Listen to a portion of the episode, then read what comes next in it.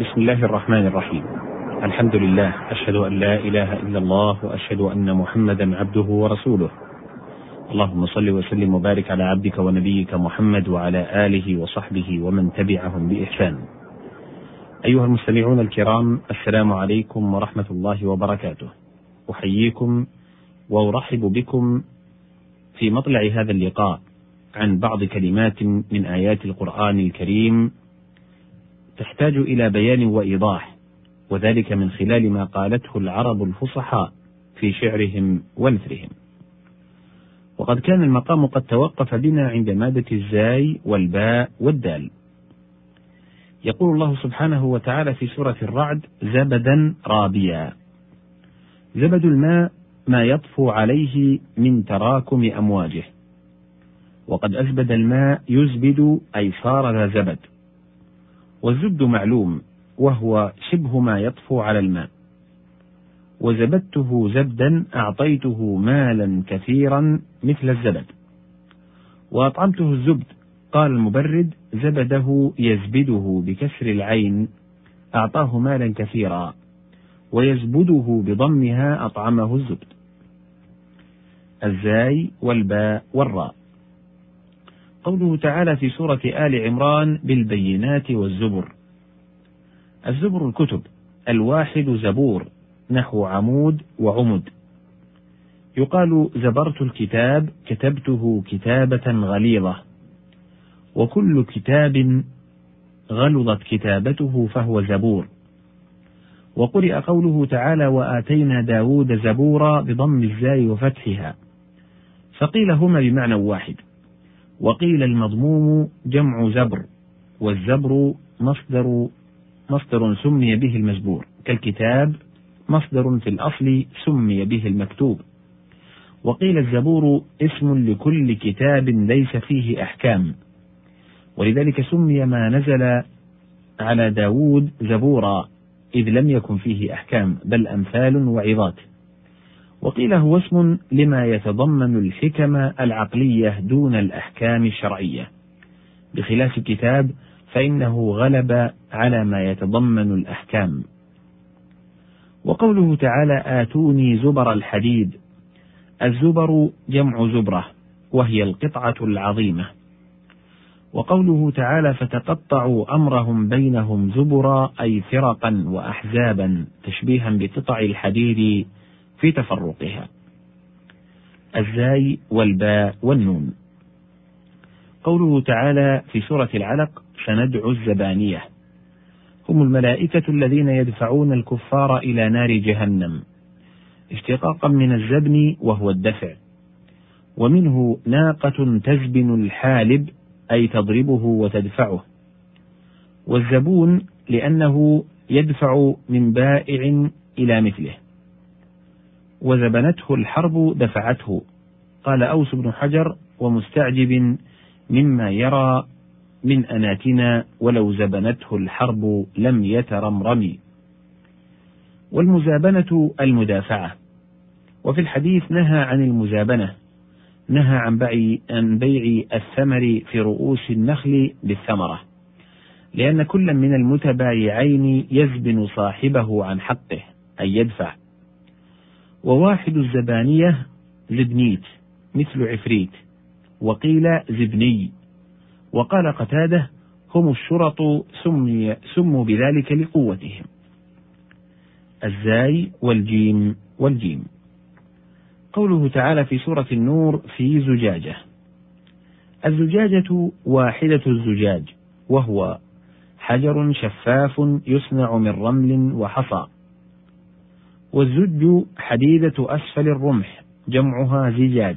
قال زهير ومن يعص أطراف الزجاج فإنه يطيع العوالي ركبت كل لهذم. وزججت الرمح جعلت له زجا. وأزججته نزعت زجه همزته للسلب. وزجه أدخله مأخوذ من زج الرمح أدخله فيه. قال فزججتها بمزجة زج القلوص أبي مزادة. والزجج دقة في الحاجب تشبيها بالزج. قال الشاعر إذا ما الغانيات برزن يوما وزججن الحواجب والعيون. قال الهروي هو تقوس الحواجب مع امتداد أطرافها وسبوغ شعرها. الزاي والجيم والراء. قوله تعالى في سورة الصافات فالزاجرات زجرا.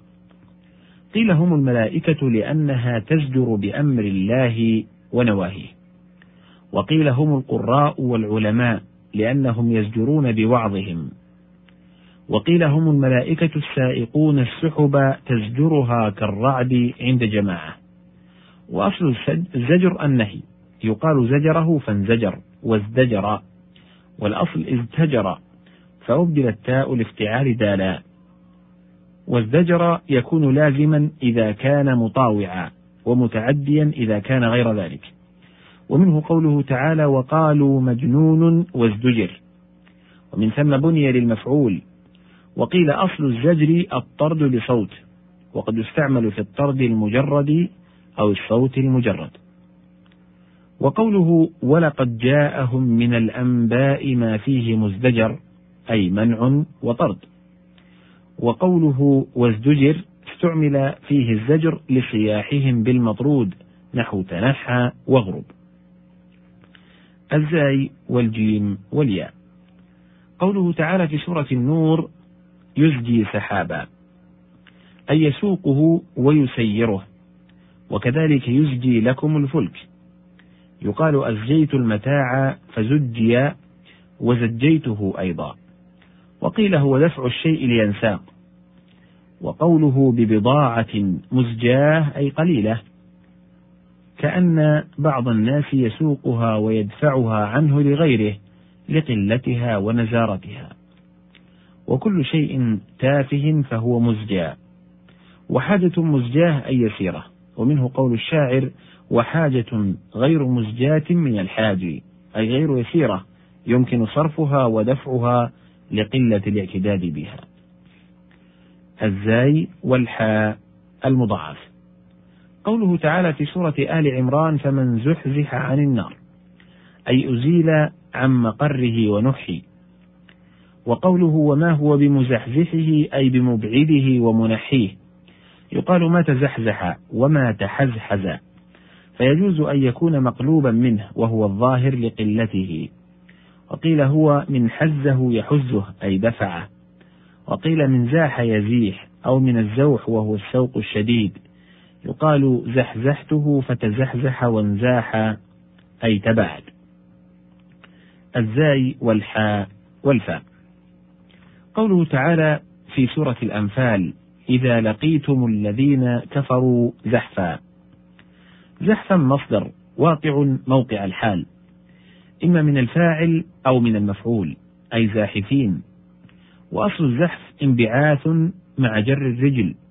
قال امرؤ القيس فزحفا أتيت على الركبتين فثوب نسيت وثوب أجر.